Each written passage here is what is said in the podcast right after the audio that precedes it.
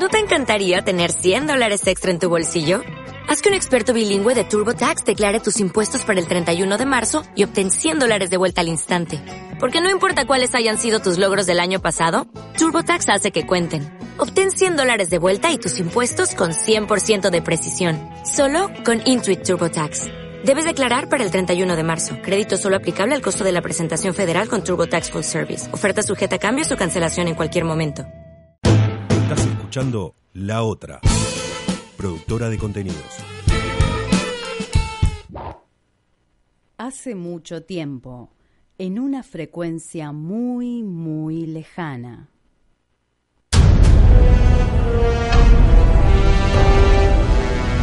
Star Wars por dentro.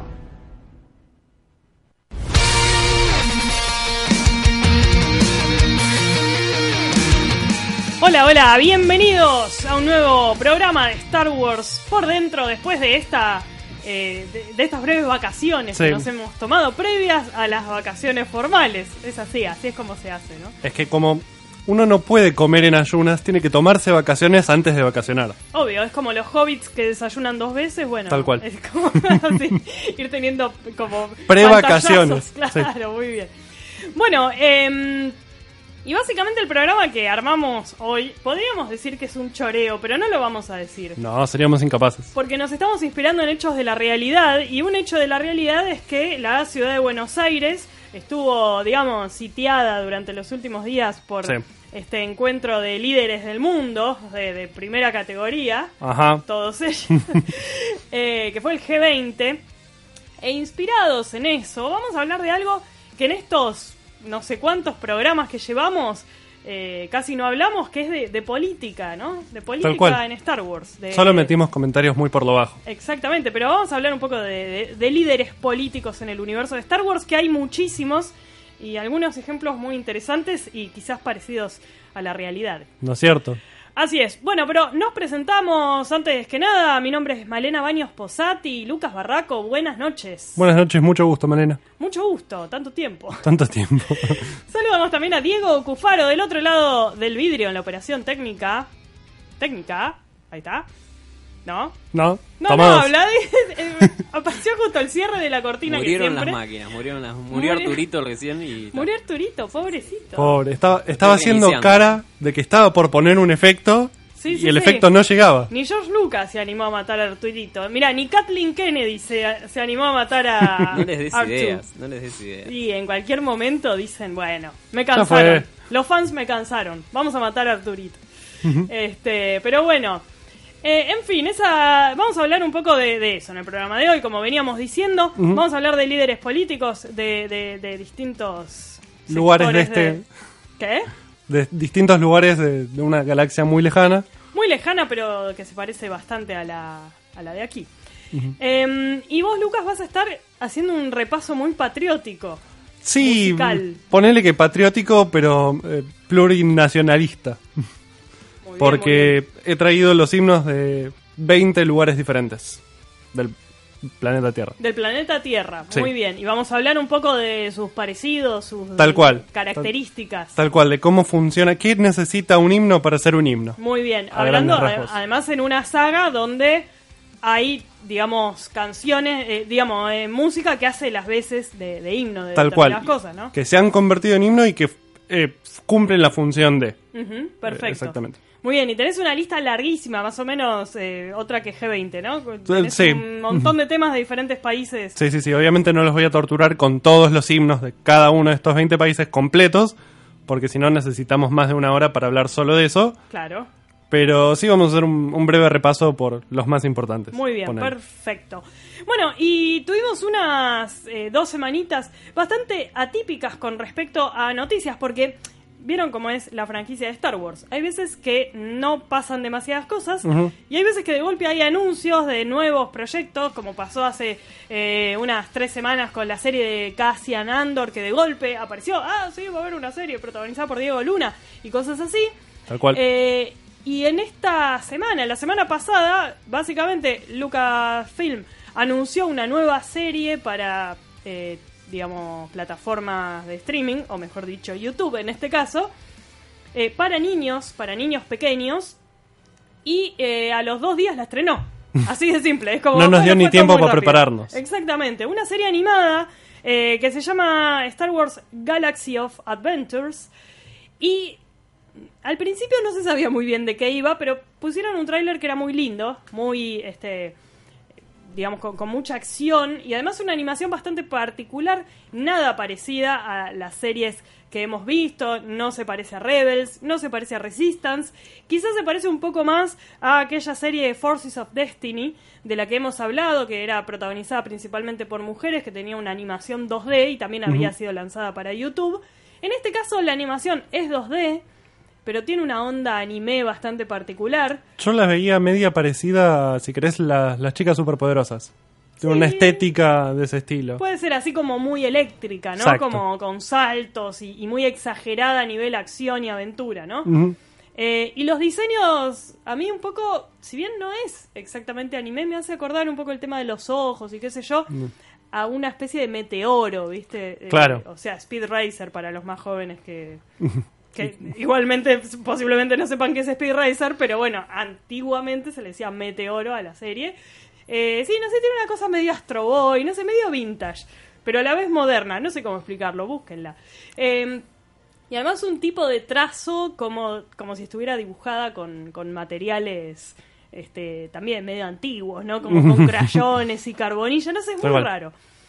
Y em, lo que se veía en el tráiler era que estaba protagonizada por los personajes de la trilogía original y se ve algún que otro destello, creo que de Darth Maul o algo así, o sea que, que va a ser más amplia. Básicamente, Galaxy of Adventures es como una relectura de las de, de escenas puntuales y de mucha acción de la trilogía original en breves cortos de un minuto. Un minuto dura cada capítulo. Es que corto, pero sepan. corto en serio. O sea, Es menos que un teaser trailer, más o Tal menos, cual. ¿no? Eh, bueno, eso sorprendió bastante porque al principio no se, habían dado, no se había dado mucha información respecto a cuánto iba a durar. Sí se sabía que se iba a estrenar eh, a fin de la semana pasada, creo que fue el viernes o el sábado, los primeros seis capítulos de la serie. eh, cada uno de ellos protagonizado por un personaje diferente de la trilogía original. Hay uno de Han Solo y Chewie, hay otro de Leia y Artu y Citripio, hay un par con Vader. Y hay uno de Luke Skywalker en el momento en que enciende el sable y se convierte en una especie de super guerrero. Eh, bueno, cada uno de estos cortos básicamente eh, repasan esos momentos muy brevemente de, de la trilogía original, específicamente de Una Nueva Esperanza, en estos seis que vimos.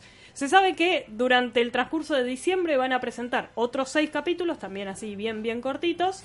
Y a lo largo de 2019 van a seguir estrenando capítulos, no se sabe cuándo ni cómo, pero tiene como una onda así de, no sé, de bonus track, pareciera, ¿no? No es como un proyecto que haya que seguir mucho atrás, porque, digamos, no tiene nada nuevo, sino que es como una nueva manera de contar lo que ya hemos, hemos visto. Está bastante simpático. tal cual. Te largan seis capítulos de un minuto y medio cada uno. Ponele Claro. que si los descargaste entran en un disquete de tres y medio. Más o menos, sí, sí, si les sobran disquets, eh, pueden hacerlo. Pueden cual. ahí pasárselo a Piratearlos. amigos. Este, Mandarlos por correo, pero por correo físico. por email, sí, claro, por correo físico, es verdad. Este, sí, sí, creo que no te cobran recargo ni nada. Tal cual. un ticket. Em, bueno, y también una de las cosas que sorprendió es que dijeron que lo iban a lanzar en, una, en un canal de YouTube nuevo que hay que se llama Star Wars Kids. Eh, y finalmente subieron los capítulos al canal, pero están bloqueados fuera de Estados Unidos. Así que fue medio como, che, loco, avisen. O sea, hay gente de todo el mundo. Claro. Decís Star Wars y tenés 8 mil millones de nerdos en el mundo esperando lo que sea que lanzás. Medio que si lo publicás solo en Estados Unidos, avisá. Tal Igual cual. automáticamente se replicó en un montón de, de canales de YouTube de fans y no fans, porque también Disney XD de países tipo, no sé, eh, Gran Bretaña o así, lo subieron. Así que bueno, algún Bien. tipo de licencia extraña hay, pero no se sabe muy bien. La cuestión es que este nuevo canal, Star Wars Kids, plantea la posibilidad de que haya nuevos eh, proyectos pensados para los más pequeños. Obviamente estos son todos productos pensados para chicos incluso más chiquitos que eh, los que miran Rebels o Resistance, digamos, es como un poco más por ese lado. Sí, Pero sí. bueno, es un, una- un tema interesante. Me gustó mucho el tema de las voces. Hay un par de imitaciones casi perfectas de personajes. me gustaron bastante. La, la voz de Han Solo, por ejemplo, es bastante parecida. Es como que le encontraron la, la onda. Eh, así que bueno, si quieren buscarlo, nada más necesitan seis minutos De su vida. para ver completo lo, lo que se lanzó hasta ahora. Eh, después hay una noticia aparentemente falsa, pero ya este, a esta altura, no sé, eh, que dice que básicamente se está filmando la película de Obi-Wan y que la está filmando George Lucas en secreto. Ah, Todo muy extraño, no sé, yo digo que no. desconfío. Yo desconfío totalmente, pero ya eh, pasaron como dos semanas que la noticia se sigue y se sigue compartiendo. eh, y llega un punto en el que decís, bueno, evidentemente todas las páginas en español están copiando una página anterior, este, pero ya si, no sé, si sitios internacionales también lo ponen, digo, ¿de dónde están sacando la información? O, es, o sea, igual nadie, no tenemos que confiar en Internet, pero bueno, Sí, tal cual. eh, las teorías conspirativas a veces son Entretenidas de leer. interesantes. Imagínense si George Lucas estuviera filmando en secreto una película, todo sería muy raro. ¿No es cierto? Además, si es una película de Obi-Wan con Iwan McGregor, lo veo difícil que se mantenga el secreto mucho Y tiempo. sí, yo creo que cuando le vean ir cinco o seis veces seguido al mismo sitio, al flaco Sí. le van a decir, che, ¿Qué onda? ¿qué haces vos por acá? Por, Claro. el- el- ¿Quién es ese señor barbudo que está Que- con vos igual? claro. Ah, nadie. ¿Por qué viniste en bata de baño? Claro. ¿Por qué te dejaste la trenza? ¿No es cierto? Sí, En fin. para algún flashback loco. Eh, pero bueno, no sé. Y otra cosa, volviendo al tema de animación, está Resistance todavía, que tuvo como bastante impacto cuando salió, pero después parece que Cayó. mucha gente lo olvidó. Eh, me puse al día ayer y vi varios capítulos, creo que va por el capítulo 8 o 9 actualmente. Está bastante buena, la verdad que me gusta bastante. Yo confieso que me gustó muchísimo y me Sí. olvidé completamente después del capítulo 3. A Una mí me pasó exactamente vergüenza. igual, sí, sí. Vi Me- ayer como cuatro capítulos más y está buena, está Sí, buena. sí. Tiene algo para mí que, eh, digamos, me, la verdad me gustaba más Rebels porque me gustaban más los personajes, me gustaba más la mecánica que tenía Rebels.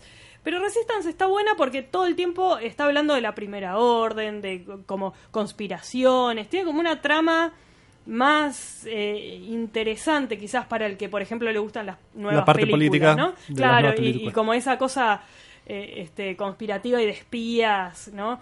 Que, que parece que va a ser como un costado de la saga que van a explotar bastante, porque después tenemos en agenda la, la serie que comentábamos antes de Cassian Andor, que va Tal a ser cual. de espías, digamos, como que va por ese lado y está bastante interesante.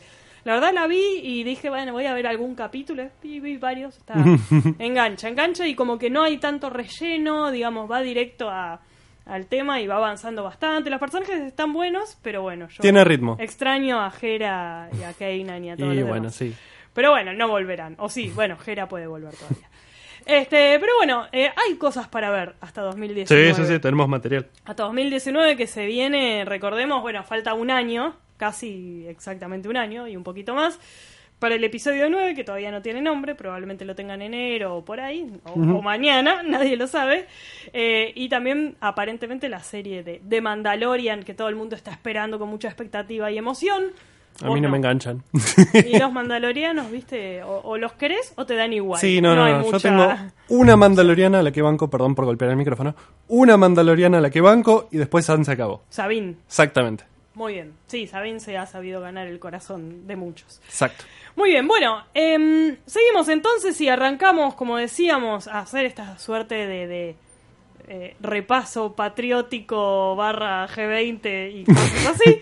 Eh, esto es lo que genera la Asociación Libre. Tal cual. Porque est- esto su- surgió de una charla. eh, Sí, sí, sí, totalmente ridícula. Asociación Libre, sí.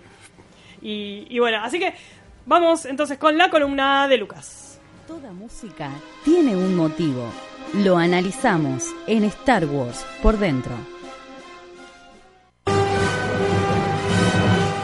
Bien, vamos rápido porque tenemos muchos temas. Eh, dijimos que vamos a hablar de himnos. Para entrar un poco en temática, traje la marcha imperial para que reconozcamos algunos elementos que toda marcha, todo himno tiene, que es esta estructura ta, ta, ta, ta, ta.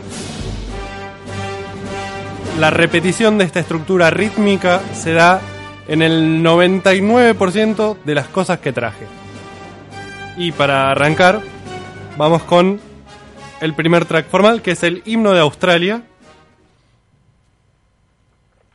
Este himno está compuesto en 1878 Y acá ya tenemos de vuelta la misma estructura. Ta, ta, ta, ta.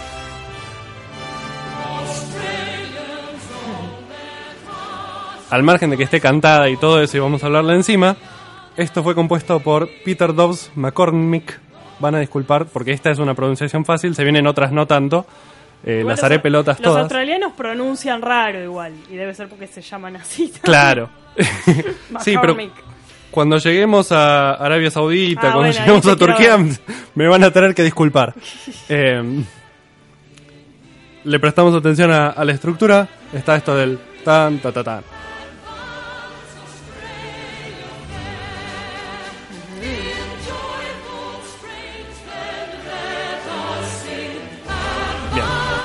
Este es de los himnos a los que le voy a dar poca bola. Lo mismo que el segundo, que es el de Canadá. Compuesto por Calixa Lavalle. La Valle. Sí, posiblemente lo pronuncian en inglés, pero es un Lavalle.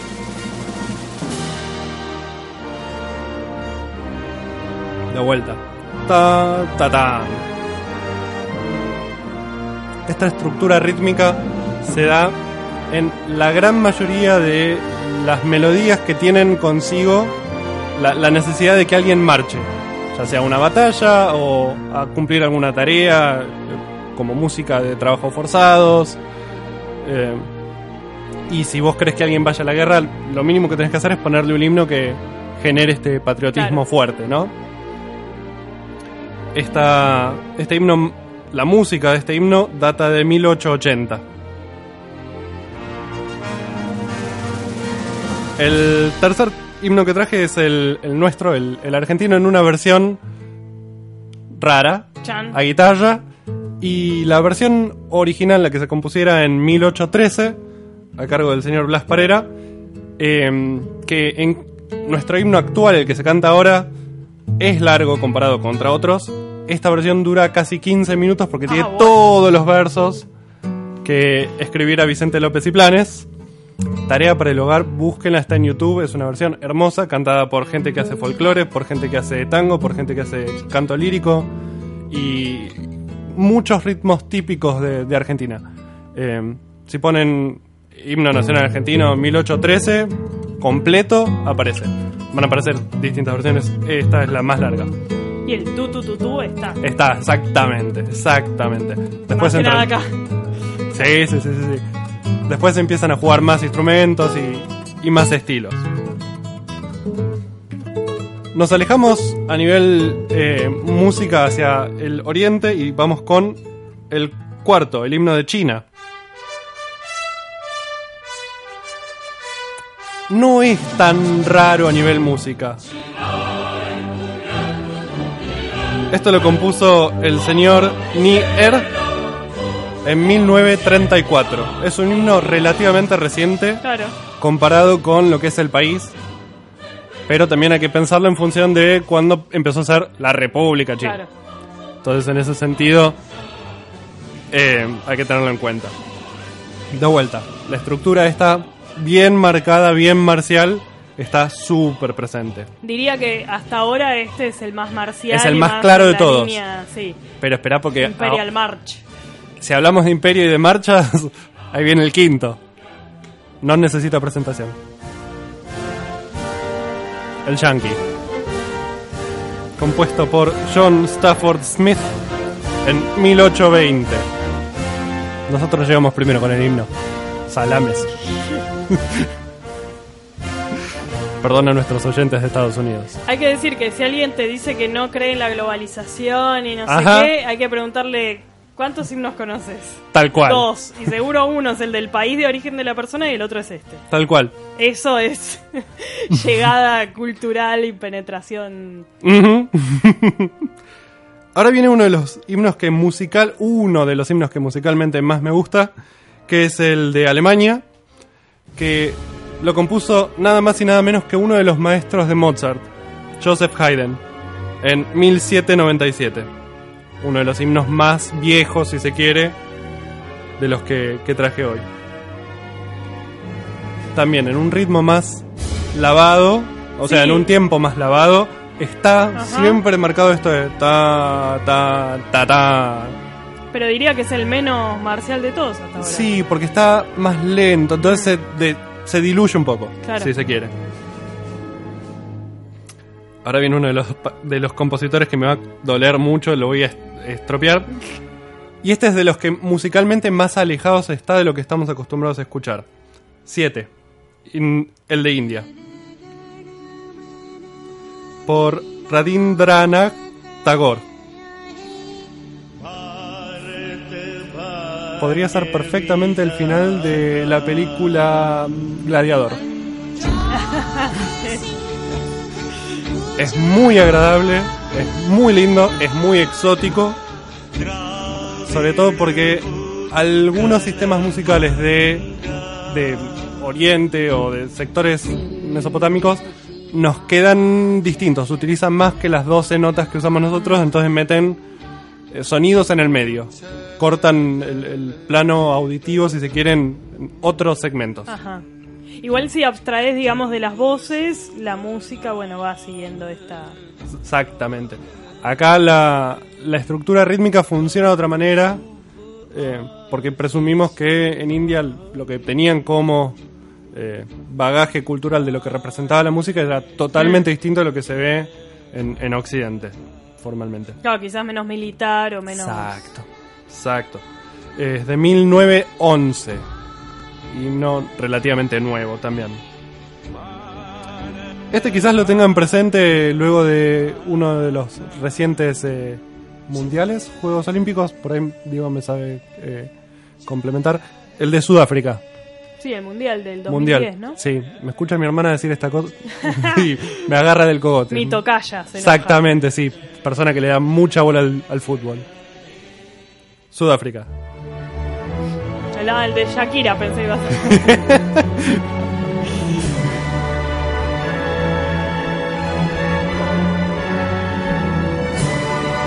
De vuelta. La estructura.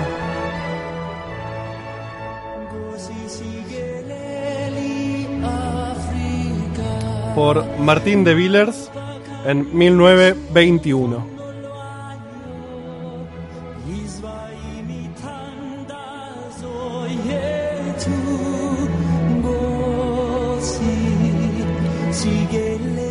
A continuación viene uno de los himnos que cuando se reproduce es el más breve de todo. Cuando se pone en algún eh, evento deportivo o en algún acto formal, tiene versiones que duran 30 segundos. Es como que le dan Ah, bueno. nada más que la primera vuelta. Y es el de Japón.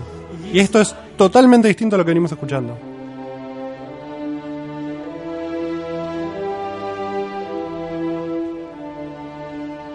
Acá ya la tonalidad es totalmente distinto.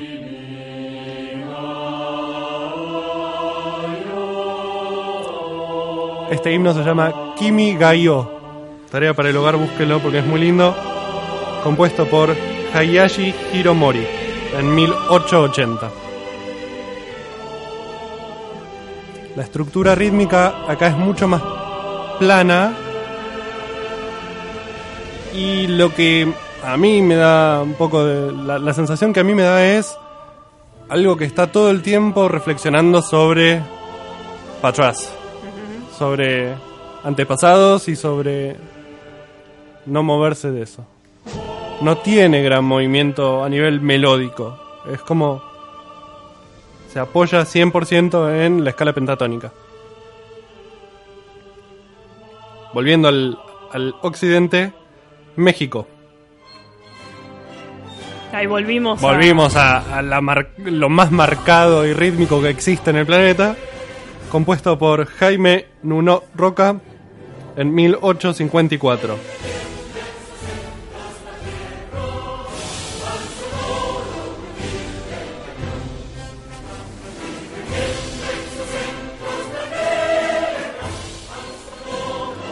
En 1937, An Aek Tae compone el himno de Corea del Sur. Que si este no es marcial. No, nada que No. ver. Uno Me esperaba- lo imaginaba más como- Uno esperaba algo más. Más marcado, pero no.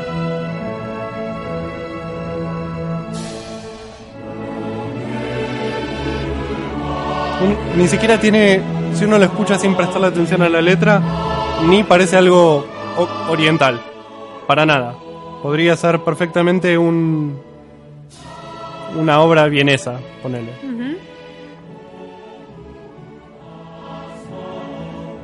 Pero Arabia Saudita sí se las trae. Eh, no Abdul esperábamos menos. Rahman Al-Khatib.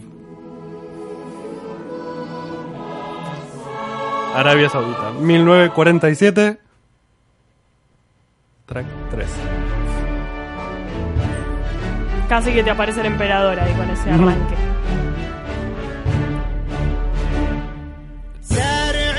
Esa parte es igual al himno de Argentina. Sean Sí. eternos los laureles viene después de ese tan, tan, tan. ¿En Sí, sí? Tal cual, tal cual. Me voy a ponerlo, Me- vamos a buscar el. Mirá, espera.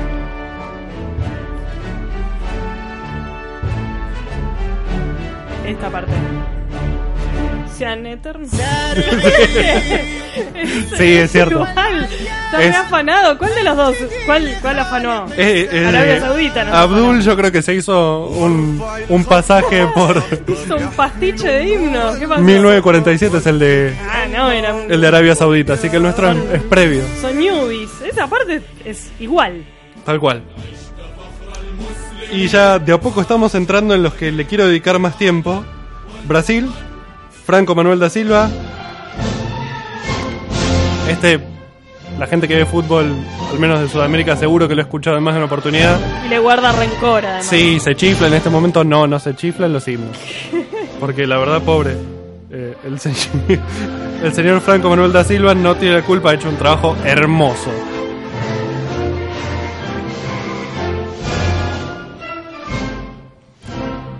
Y ahora, dejando todo prejuicio de lado, les pido que escuchen el próximo, que es el de Turquía. Que por ahí uno también está esperando algo distinto a lo que viene. Esto podría estar perfectamente en el medio de Star Wars. Sí, mal. Este es mi favorito. es el mejor. Por eso lo- No, no, no, el mejor lo dejé para el final. Ah, ok. Pero está, va, va, es 100% de criterio de cada uno, ¿no? Pero esto podría estar, Star Wars. esto podría es estar perfectamente predeciendo la entrada del emperador o de cualquier, cualquier ser malvado. No por la asociación a Turquía, sino por la, la cuestión de notas en el registro grave, Sí. perdón, ¿no? No sea cosa que nos caiga del No, no sé nada de, de política turca, pero digo, es difícil ser un líder político, entrar con esto y que no te asocien automáticamente con la maldad y el imperio, ¿no? No es. Complicado. Es como una banda de sonido Tal cual. heavy. Cuando la reina Elizabeth II cumplió 85 años, reprodujeron esta versión de Dios salve a la reina. Con una suerte de mm, presentación previa, una fanfarria que no se suele reproducir. El himno inglés se llama Dios salve a la reina cuando quien ejerce es la reina y Dios salve al rey cuando quien está en el poder es, es un rey. Desde hace 90 años se No. dio salve a la reina. ¿no? Exactamente. De hecho, esta melodía que sigue, en algún momento, eh, Ludwig van Beethoven hizo una serie de variaciones sobre esto, sobre Dios salve al rey. Y lo súper recomiendo por sobre el himno inglés, que es muy bello. Y si no les alcanza esa versión, pueden ir a buscar la que hicieron Freddie Mercury y amigos. El, Claro. el álbum Una noche en la ópera. Ahora que está de moda, Freddy. Sí, sí, sí, está volviendo. Trajeron una tabla Ouija y Claro. Este himno lo compuso John Bull en 1700, se cree, no está el año preciso. Es nuevamente de los más viejos y no el más. Sí, es el más viejo de todos, de hecho. Por ahí tiene que ver con que los ingleses están dando Raro- vueltas hace raro que no rato. tenga el año exacto, digo, Es que se considerando que perdió. los ingleses son tan, ¿viste? Sí, tal cual. Pero se les prenden fuego las cosas, después, viste, la BBC Mm. se les prende fuego, siempre cada tanto se les incendian los documentos. Un fuego purgador lo salvará. Sí, no, no, es como que siempre un incendio arrasa la documentación histórica de Gran Bretaña. Exacto. Y si hablamos de fuego y documentación, viene Francia. Francia en este momento está. Sí, haciendo las cosas que tienen que hacer. Claro, prendiendo fuego a autos, es hermoso. Este está en el podio de los cinco mejores, sin lugar a dudas. Compuesto por Claude Joseph Rouget de Lisle en 1792.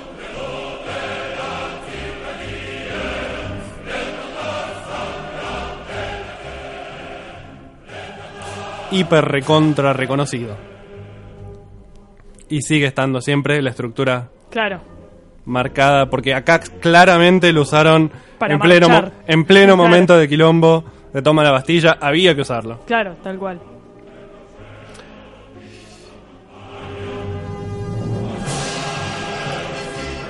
El próximo es el de Italia. Yo me considero mitad italiano, va, tengo familia mitad italiana, me cuesta no querer mucho este himno.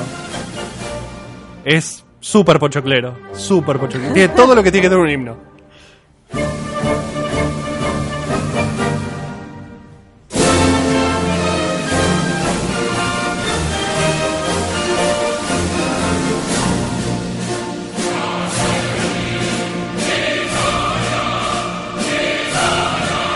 Este seguro que lo conoce la gente que escucha, que, que veía Fórmula 1 hace 10, 15 años cuando Ferrari ganaba todo lo que había.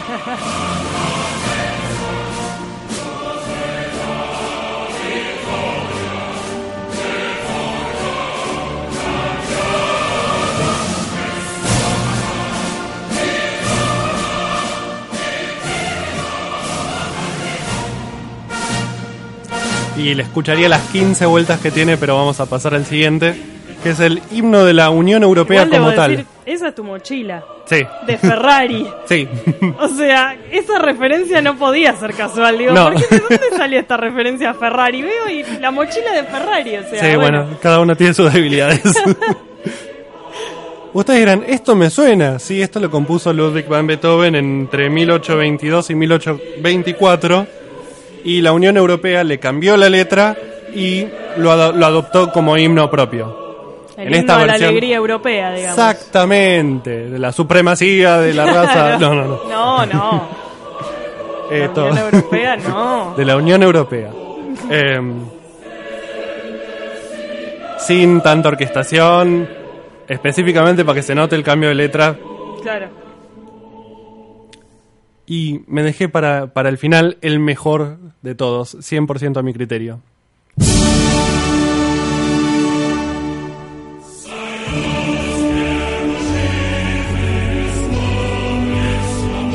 Ese arranque es muy. Después de que aparece Lucasfilm, que te ponen el Sí. título de Star Wars, es ese. Si con este himno no te da ganas de resistirle a Napoleón cuando ingresa, claro, tal cual.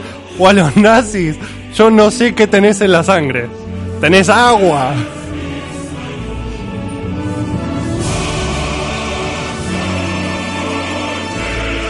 Hoy cuando venía para acá, reescuchando, este lo puse seis veces de corrido.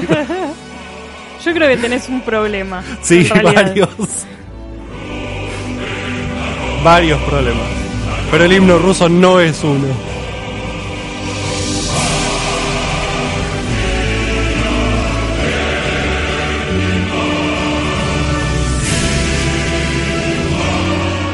Creo que la voy a cortar acá porque si no empiezo a cantarle encima en un chapucero ruso inventado. Pero bueno, señoras y señores, ya saben que hace falta para componer un himno que valga la pena. Esa estructura tan, tan, tan, tan, Tal cual, que es básicamente la marcha imperial. tal cual. Eh, también hay- la marcha imperial es un himno in universe, esto creo que lo hemos dicho. En Rebels, en el capítulo El Día del Imperio, Sí, cuando te dicen que hay, bueno, hay un día para celebrar al gran imperio, etcétera, etcétera, durante el capítulo los personajes escuchan eh, escuchan la, la marcha imperial. Tal con cual. lo cual te están eh, diciendo que básicamente la marcha imperial es el himno del imperio. de hecho, durante el- en Han Solo, en la película de Han Sí. Solo, en un momento en que están reclutando eh, reclutando pilotos, Sí. suena la marcha imperial en modo mayor, es decir, con una armonía mucho más alegre y Ah, eso está bueno. mucho más pochoclera, es genial. Es una pena que eso en YouTube no, no está este segmento, no lo he encontrado y todavía no edito tanto video como para segmentar ese cachito de un MP4. Yo no recuerdo si la marcha imperial en la continuidad anterior, en Legends, en algún momento lo, lo introdujeron como música, digamos, dentro del universo. O sea, una música que los personajes puedan escuchar, Claro. no solo algo que escuchamos nosotros como ambientación Tal cual. en el cine.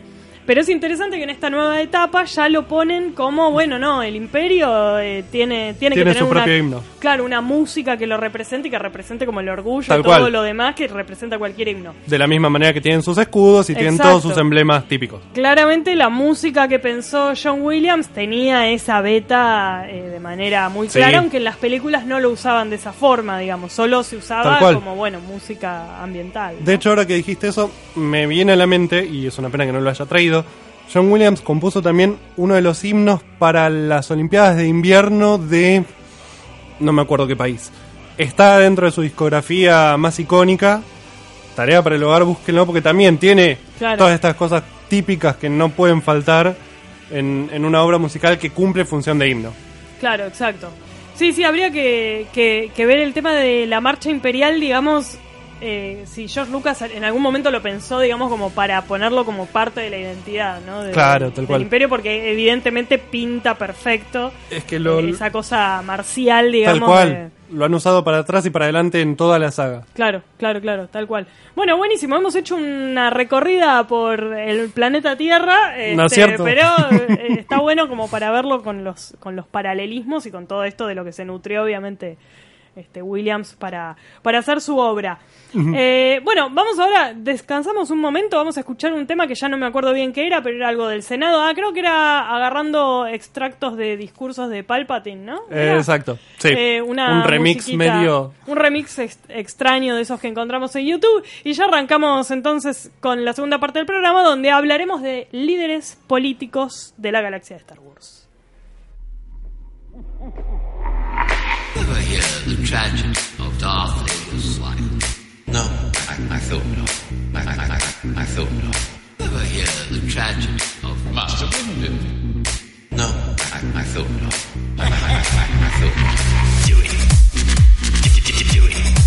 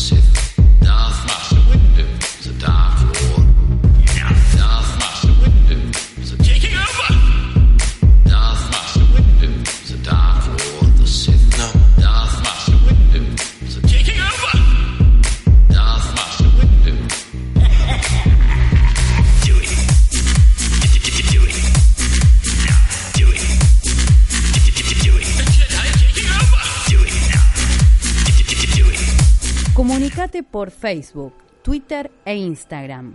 Búscanos como Star Wars por dentro. Deberíamos comenzar con la votación. Le dije al senador Organa que le sería permitido hablar. Ya esperamos suficiente. Estoy de acuerdo con el senador Orn Frita. Es hora de votar. Debes dar el discurso en su lugar. Pero están esperando al gran Bail Organa.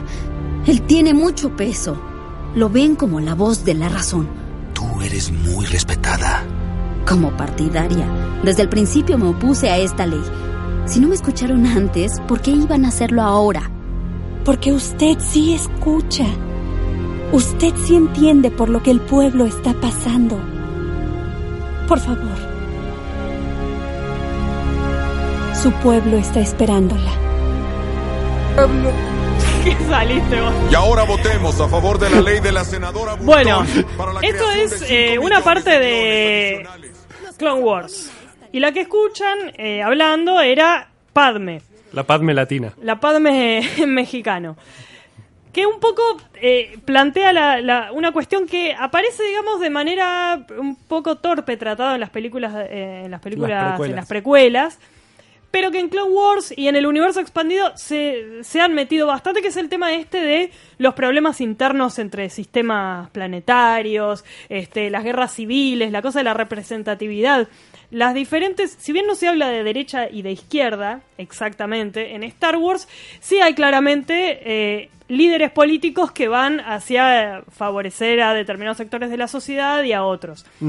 Momentos como este de Clone Wars muestran que justamente los personajes buenos de Star Wars en general tienen una visión de proteger al pueblo y demás. Digo, la Tal Alianza cual. Rebelde un poco es devolverle eh, a, a- a las clases populares, digamos, el, el poder que les fue arrebatado por el, por el imperio, ¿no? Para el pueblo lo que es del pueblo. para, para el pueblo lo que es del pueblo. Y decíamos en este audio, bueno, y sigue, eh, está toda esta discusión de que Padme conoce las necesidades del pueblo y por eso tiene que ir a dar su discurso. Este, mm, entonces, como que, siempre se va trazando eso, ¿no? Los líderes políticos que representan, digamos, de mejor manera al pueblo dentro de Star Wars. Ahí tenemos eh, los más claros líderes, son, bueno, en su momento Padme, posteriormente eh, Bail Organa, que está en el momento, digamos, de transición hacia el imperio, hasta que, bueno, básicamente le explotan el planeta con él adentro. Sí. Pero Bail Organa es básicamente un líder político que lo que hace es formar la Alianza Rebelde. Entonces siempre tiene como una visión, este, digamos, eh, progresista, si se quiere, y además de eh, darle poder a, a los desposeídos, digamos. Tal cual. Eh, legado que seguirá obviamente Leia, no solo al momento de comandar la Alianza Rebelde hacia el éxito y el triunfo, sino después al momento de tener que encontrarse con los problemas internos de una galaxia liberada del imperio, pero con un montón de otros problemas a nivel interno.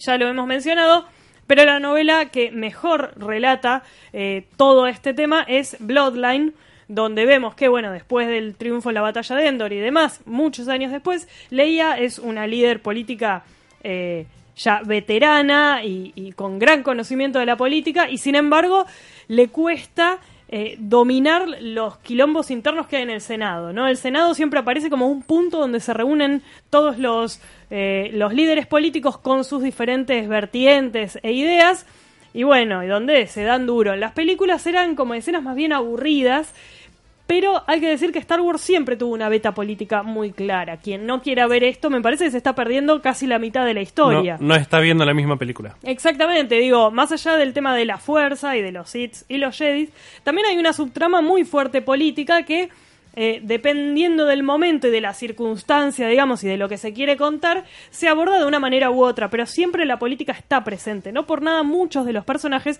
son políticos, más allá de que algunos también salgan al campo de batalla a luchar. Eh, si bien tenemos personajes como Han o como Luke, digamos que son más personajes de acción, tenemos muchísimos personajes con una impronta política muy fuerte. Bueno, tenemos ni hablar a, Palpatine, que después se convierte, bueno, mejor dicho, a Sidious y, y- y cómo va eh, derivando en el emperador. Hay una muy interesante que en las películas está bastante eh, como personaje secundario, pero en, en las novelas, sobre todo, eh, da un desarrollo bastante, bastante grande, que es Mon Mothma, Sí. que es esta mujer, ¿no? Esta señora grande de la Alianza Rebelde, que es una gran líder política que tiene siempre una perspectiva más de pacificación, de desarme de la galaxia, digamos, es eh, un, un lado de la política que va más hacia la, la cuestión de desmilitarizar la galaxia. Esto es lo que después, años después de, de que el imperio caiga, genera la resistencia de otro sector de, de los políticos, digamos, que dicen, no, hay que tener armamentos, hay que tener ejército. Bueno, ella es como más del lado de no. Eh, esto nos ha traído problemas en el pasado y nos va a traer problemas de nuevo.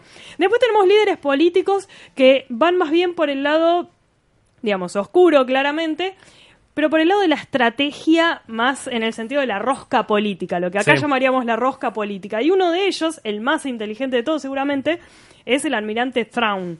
El Eh, señor azul, sí. El señor azul, claro, que es de esa raza que se llama Cheese. eh, y de la que quedan muy pocos, él es como uno de Es los un últimos. Roquefort. Claro, Es un queso como azul. una- exactamente, es un- una cosa así, sí. Un cheese. Eh, fue creado por Timothy Zahn en los cómics eh, de, la, de la continuidad anterior, pero fue recanonizado, eh, está en el canon actual, a través de Rebels, de la serie Rebels, ahí lo introdujeron como nuevo eh, villano, digamos, pero manteniendo los eh, elementos del personaje original que creó Timothy Zahn en los cómics y que después había seguido, va, perdón, en, en las novelas y, y después lo Ah. pasaron a los cómics. Este, digamos, tiene esta onda de villano hábil, despiadado, Sí, a- calculador y muy inteligente. A mi entender es uno de los personajes con lo que con lo poco que vi Sí. es de los más interesantes que hay. Si se quiere, se puede hacer una suerte de paralelismo con Tywin Lannister en, como se dice, en Sí. canción de Hielo y... Sí, sí, Fuego. sí. Sí, porque tiene eh, como una cuestión más de, de entender la guerra desde el punto de vista Psicológico, y- humano Sí, y, y tirar de los pelines correctos para que le sirva a él. exactamente. Sí, es un tipo muy ambicioso, pero que nunca se ensucia las manos, Exacto. digamos, casi nunca. Eh, logra un poco manipular a las personas, amigos y enemigos, digamos, para que todo salga de acuerdo a sus planes personales, ¿no? Exacto. Es como un tipo de líder diferente. Quizás es algo parecido a lo que era el emperador, pero aparentemente mucho más hábil o, o no sé, más inteligente que el emperador incluso. Em, en el nuevo canon hay varios eh, personajes interesantes que van también por, por ese camino. Eh, y por ejemplo hay una mujer, que era algo que no se, eh, no se veía tan seguido en eh, Star Wars clásico, digamos, en lo que es el imperio. Generalmente el imperio eran todos hombres y Sí. todos humanos, y la Alianza Rebelde era un poquito más diversa, pero bueno, tampoco es una cosa... Sí, no, no, no. Pero Las bueno, mujeres tenían que usar esos vestidos raros y ser esclavos de gusanos intergalácticos. claro, bueno, sí, sí, eso es el, el momento, el peor momento de Leia, digamos. ¿No es cierto? En el nuevo canon hay una eh, imperial muy interesante de la que vemos casi toda su carrera en- en- entre cómics y, y novelas que han salido, que es, no sé pronunciar su nombre correctamente porque nunca lo escuché y básicamente siempre lo leí, pero es Rey o Rae, se escribe Sloane. Sloane, no sé cómo carajo se dice, pero bueno, eh, pero es una líder imperial bastante interesante porque lo que te muestran básicamente es que eh, ella está sobre todo en lo que es la primera orden, digamos en, en la época actual de las películas este, actuales y, los años anteriores sobre todo, y básicamente muestra que es una líder, digamos, con un cargo muy alto, pero que rápidamente descubre que tener un cargo alto en, lo que era el ex imperio y el nuevo orden que se está formando, no alcanza. Porque por detrás, digamos, hay un montón de otros líderes políticos que están tejiendo alianzas y, y estrategias particulares. Y ella termina en el medio de, de quilombos mucho más complejos que lo que se puede llegar a ver, por ejemplo, en una, en una de las películas, ¿no? Tal cual. Se da Entonces, cuenta que es títere. Exacto, es un personaje muy interesante porque, digamos, no, no es que tiene una ética maravillosa y, digamos, quiere, quiere eh, el triunfo, ¿no? De, de un método, digamos, eh, político bastante autoritario y demás. Tal cual. Pero al mismo tiempo es uno de los pocos personajes que empieza a ver que las cosas son bastante turbias adentro y es un buen personaje para que nosotros como lectores podamos ver que, que el imperio y, y lo que surge después no es solamente un, un rango de, de personajes uno arriba del otro, sino que, que hay como todo un trasfondo eh, más, más complicado. Eh, el personaje de ella tiene mucho desarrollo en la trilogía Aftermath, eh, o Consecuencias, que es la de Chuck Wending. A, a Wending lo rajaron hace poquito. Sí. Pero él siempre tuvo, digamos, mucho ojo para, para mostrar el entramado de los villanos, digamos. Él no fue que, el que cuando lo rajaron dijeron que era por cuestiones específicamente Sí. políticas. Eh, sí, digamos, por haber introducido personajes en, en su trilogía de novelas eh, que eran gays, lesbianas y Claro. demás. Bueno, por política. pansexuales y así. Claro. como que bueno, le- a un sector del fandom le molestó eso y durante años lo estuvieron hostigando por redes sociales y finalmente, bueno, él respondió muchas veces de, de manera bastante agresiva por redes sociales, entonces en ese momento es cuando Marvel, porque él estaba escribiendo ahora cómics, lo decide echarlo básicamente por haberle respondido mal a los fans. Pero bueno, es toda una historia bastante complicada. En sus libros, eh, por ejemplo, algo que me gusta muchísimo, sobre todo el segundo libro de consecuencias, escrito por él, es que se habla mucho de la propaganda imperial. Hace poco había salido un libro bastante lindo eh, sobre propaganda, se llama de hecho Propaganda, eh, tanto del imperio como de la Alianza Rebelde, y eran básicamente afiches y un poco reproducían aquella propaganda para uno u otro bando que habría en la galaxia de Star Wars en el caso de existir. Este, digamos, es como todo un laburo de diseño, digamos, era una cuestión más estética, pero era bastante interesante. Sí. Obviamente basándose en afiches de la Segunda Guerra Mundial. Sí, muy tío. Sam señalando con el dedo. Sí, sí, una cosa de enrolamiento tanto en el Imperio como en la Alianza, bueno. Pero este aspecto eh, se profundiza mucho más en los libros de Wendig. Y por ejemplo, aparecen personajes eh, que justamente son líderes políticos en las sombras y que se encargan justamente de la propaganda. Este, por ejemplo, hay uno que se llama Ferric Obdur, que podríamos decir que, bueno, para los argentinos sabremos de quién estamos hablando, es como un Durán Barba de la galaxia de Star Wars. Es básicamente un personaje que al momento de sentarse frente al personaje que decíamos de Ray Slane, o como se llame, em, le muestra básicamente afiches que está, que está diseñando y en todos muestra, por ejemplo, eh, agentes de, imperiales dándole eh, como bolsas de fruta a la población Sí. y caricaturiza a los rebeldes como hombres malos y mugrientos, desalineados con la barba crecida y como una cosa así desagradable estéticamente. Y cuando Rey le dice, mirá, la verdad me parece una exageración y la gente no va a caer en esto, él le dice, como no, no, pero eh, el relato es fundamental al momento de hacer política. Y, cu- y Vos, el relato- ¿verdad? Exacto, dice, el relato lo manejamos nosotros. No importa que sea verdad y que sea mentira. Nosotros debemos introducir verdades en la mente de la población. Te lo plantea directamente en estos términos. Y está muy bien, porque ahí decís, bueno, es lo que faltaba, digamos, para terminar de darle eh, como una... eh, como un cierre, digamos, a esta cosa de la propaganda imperial que siempre apareció como algo, digamos, meramente estético, ¿no? Muchas Sí. veces.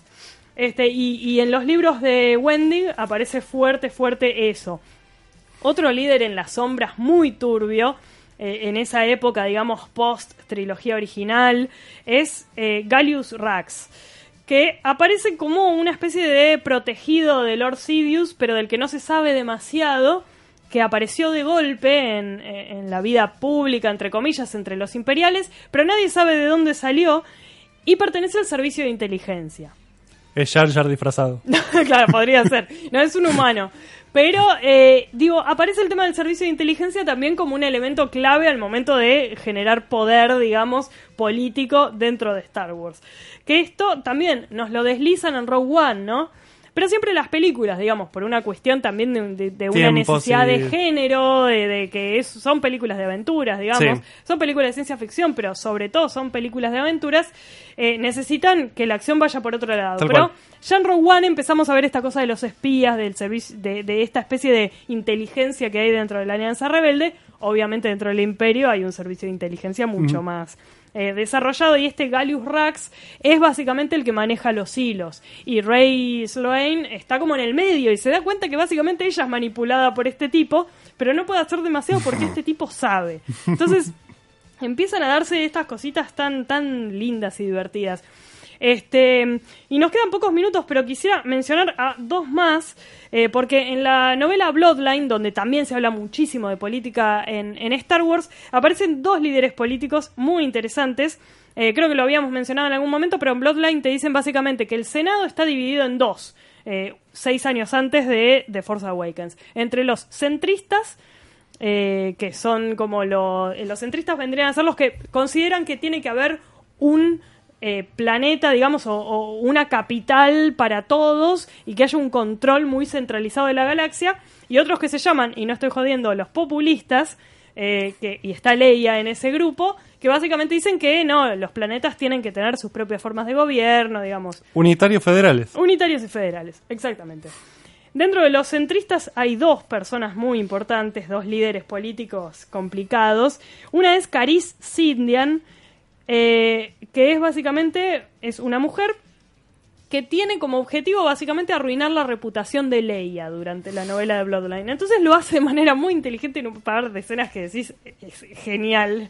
Esta mujer es genial. Publica Pero fotos de para ella el comiéndose mal. a su hermano. No, no, bueno, más o menos. En realidad se mete con todo el tema de la familia, de las raíces familiares de Leia Ah. y de lo que Leia no le ha contado al pueblo. Entonces plantea, si Leia eh, habla tanto del pueblo y tiene esta relación tan frontal, tan honesta, ¿por qué no dice quién es su padre? Y ahí, tipo, es Que como digan si es que- polémica en el Senado. Es una escena espectacular. Yo Hermoso, digo que eh, dije, hermoso. ay, ¿por qué esto no está en el cine?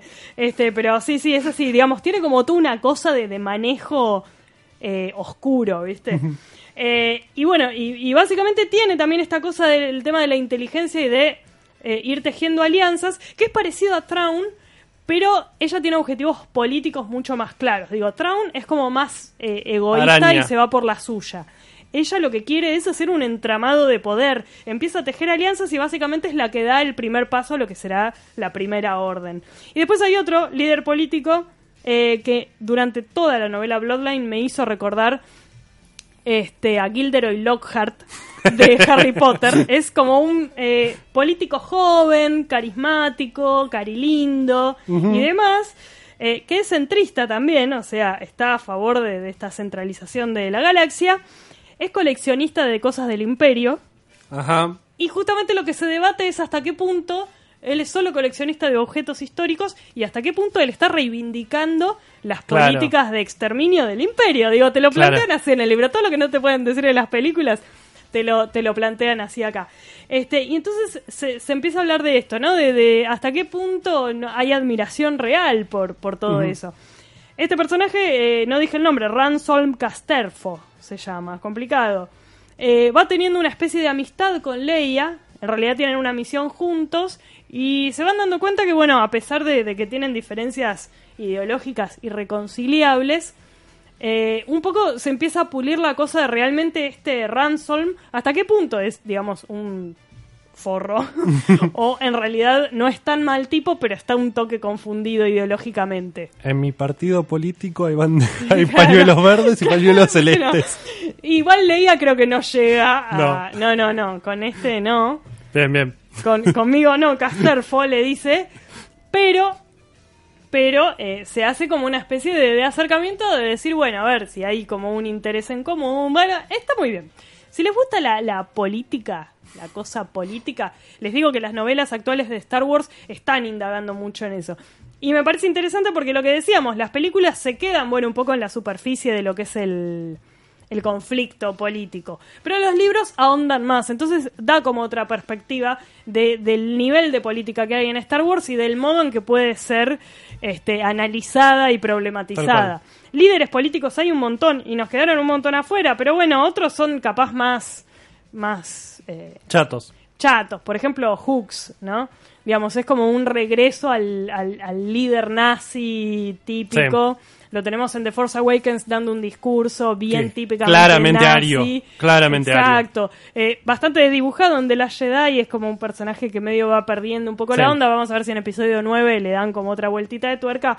Pero es un personaje más clásico. En la línea, yo diría, pero muy mm, eh, muy pasado por la bandina, Hooks, pero un poco en la línea de Moff Tarkin, ¿no? Con Claro. esa cosa de líder Sí. inglés, ¿no?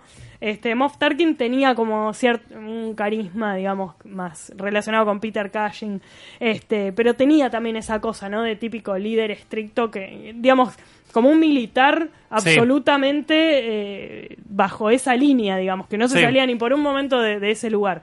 Este, Tarkin te- tenía eso. Si les interesa Tarkin y ahondar en eso, obviamente hay una novela pura y exclusivamente este, centrada en Tarkin que salió hace unos años y es del nuevo canon, así que pueden leer eso también. Este, y ahí hay como mucho análisis de, digamos, toda eh, el, el entramado político que se va generando alrededor de ese personaje que en realidad en Una Nueva Esperanza lo tenemos eh, durante toda la película, pero no lo vemos Sí. más que diciendo explotemos ese planeta, eh, y- aunque la Sí. dinámica con Vader, por ejemplo, es interesante. Pero bueno, hay muchísimas novelas eh, y, y- libros, incluso este que decíamos de propaganda, o sea, para conocer, digamos, eh, el aspecto más político de la saga. Eh, los invitamos a que lo hagan si quieren. Después vamos en Facebook a poner un poquito más en detalle estas obras que, que pueden servir para saber que líderes políticos en Star Wars hay y muchos. Este, pero ninguno se va a asemejar al que vamos a poner eh, ahora en un audio final. Este, pero nosotros nos tenemos que despedir. Eh, gracias a todos. Nos volvemos a encontrar el lunes que viene. Nos quedan poquitos programas este, ya de esta temporada. Se termina el año y nos toca Navidad y Año Nuevo el día que salimos al aire. Entonces, obviamente, nos lo vamos a Lo lamentamos. libre. Este, así que bueno. eh, gracias a todos, que la fuerza los acompañe y los dejamos con el líder político que torció todo, este, que ya sabemos que es Jar Jar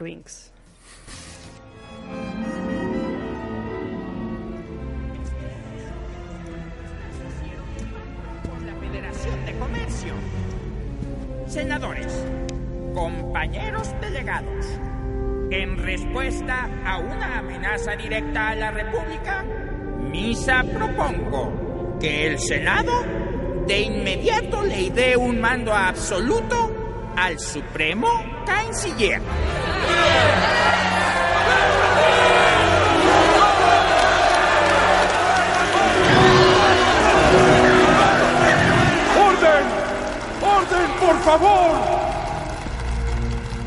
Por las circunstancias, tuve que reunir esta sesión.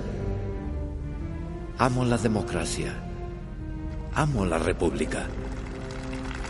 Renunciaré al poder que ahora me otorgan cuando se resuelva esta crisis.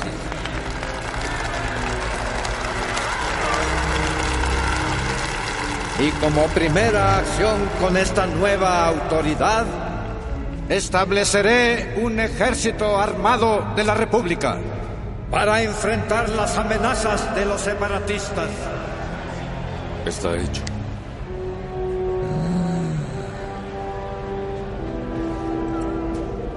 Reuniré a los Jedi que quedan para ir a Geonosis y ayudar a Obi-Wan. Visitaré yo a los clonadores de camino.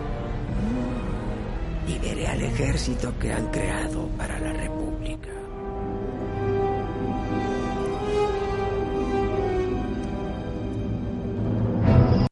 Comunicate por Facebook, Twitter e Instagram. Búscanos como Star Wars por dentro.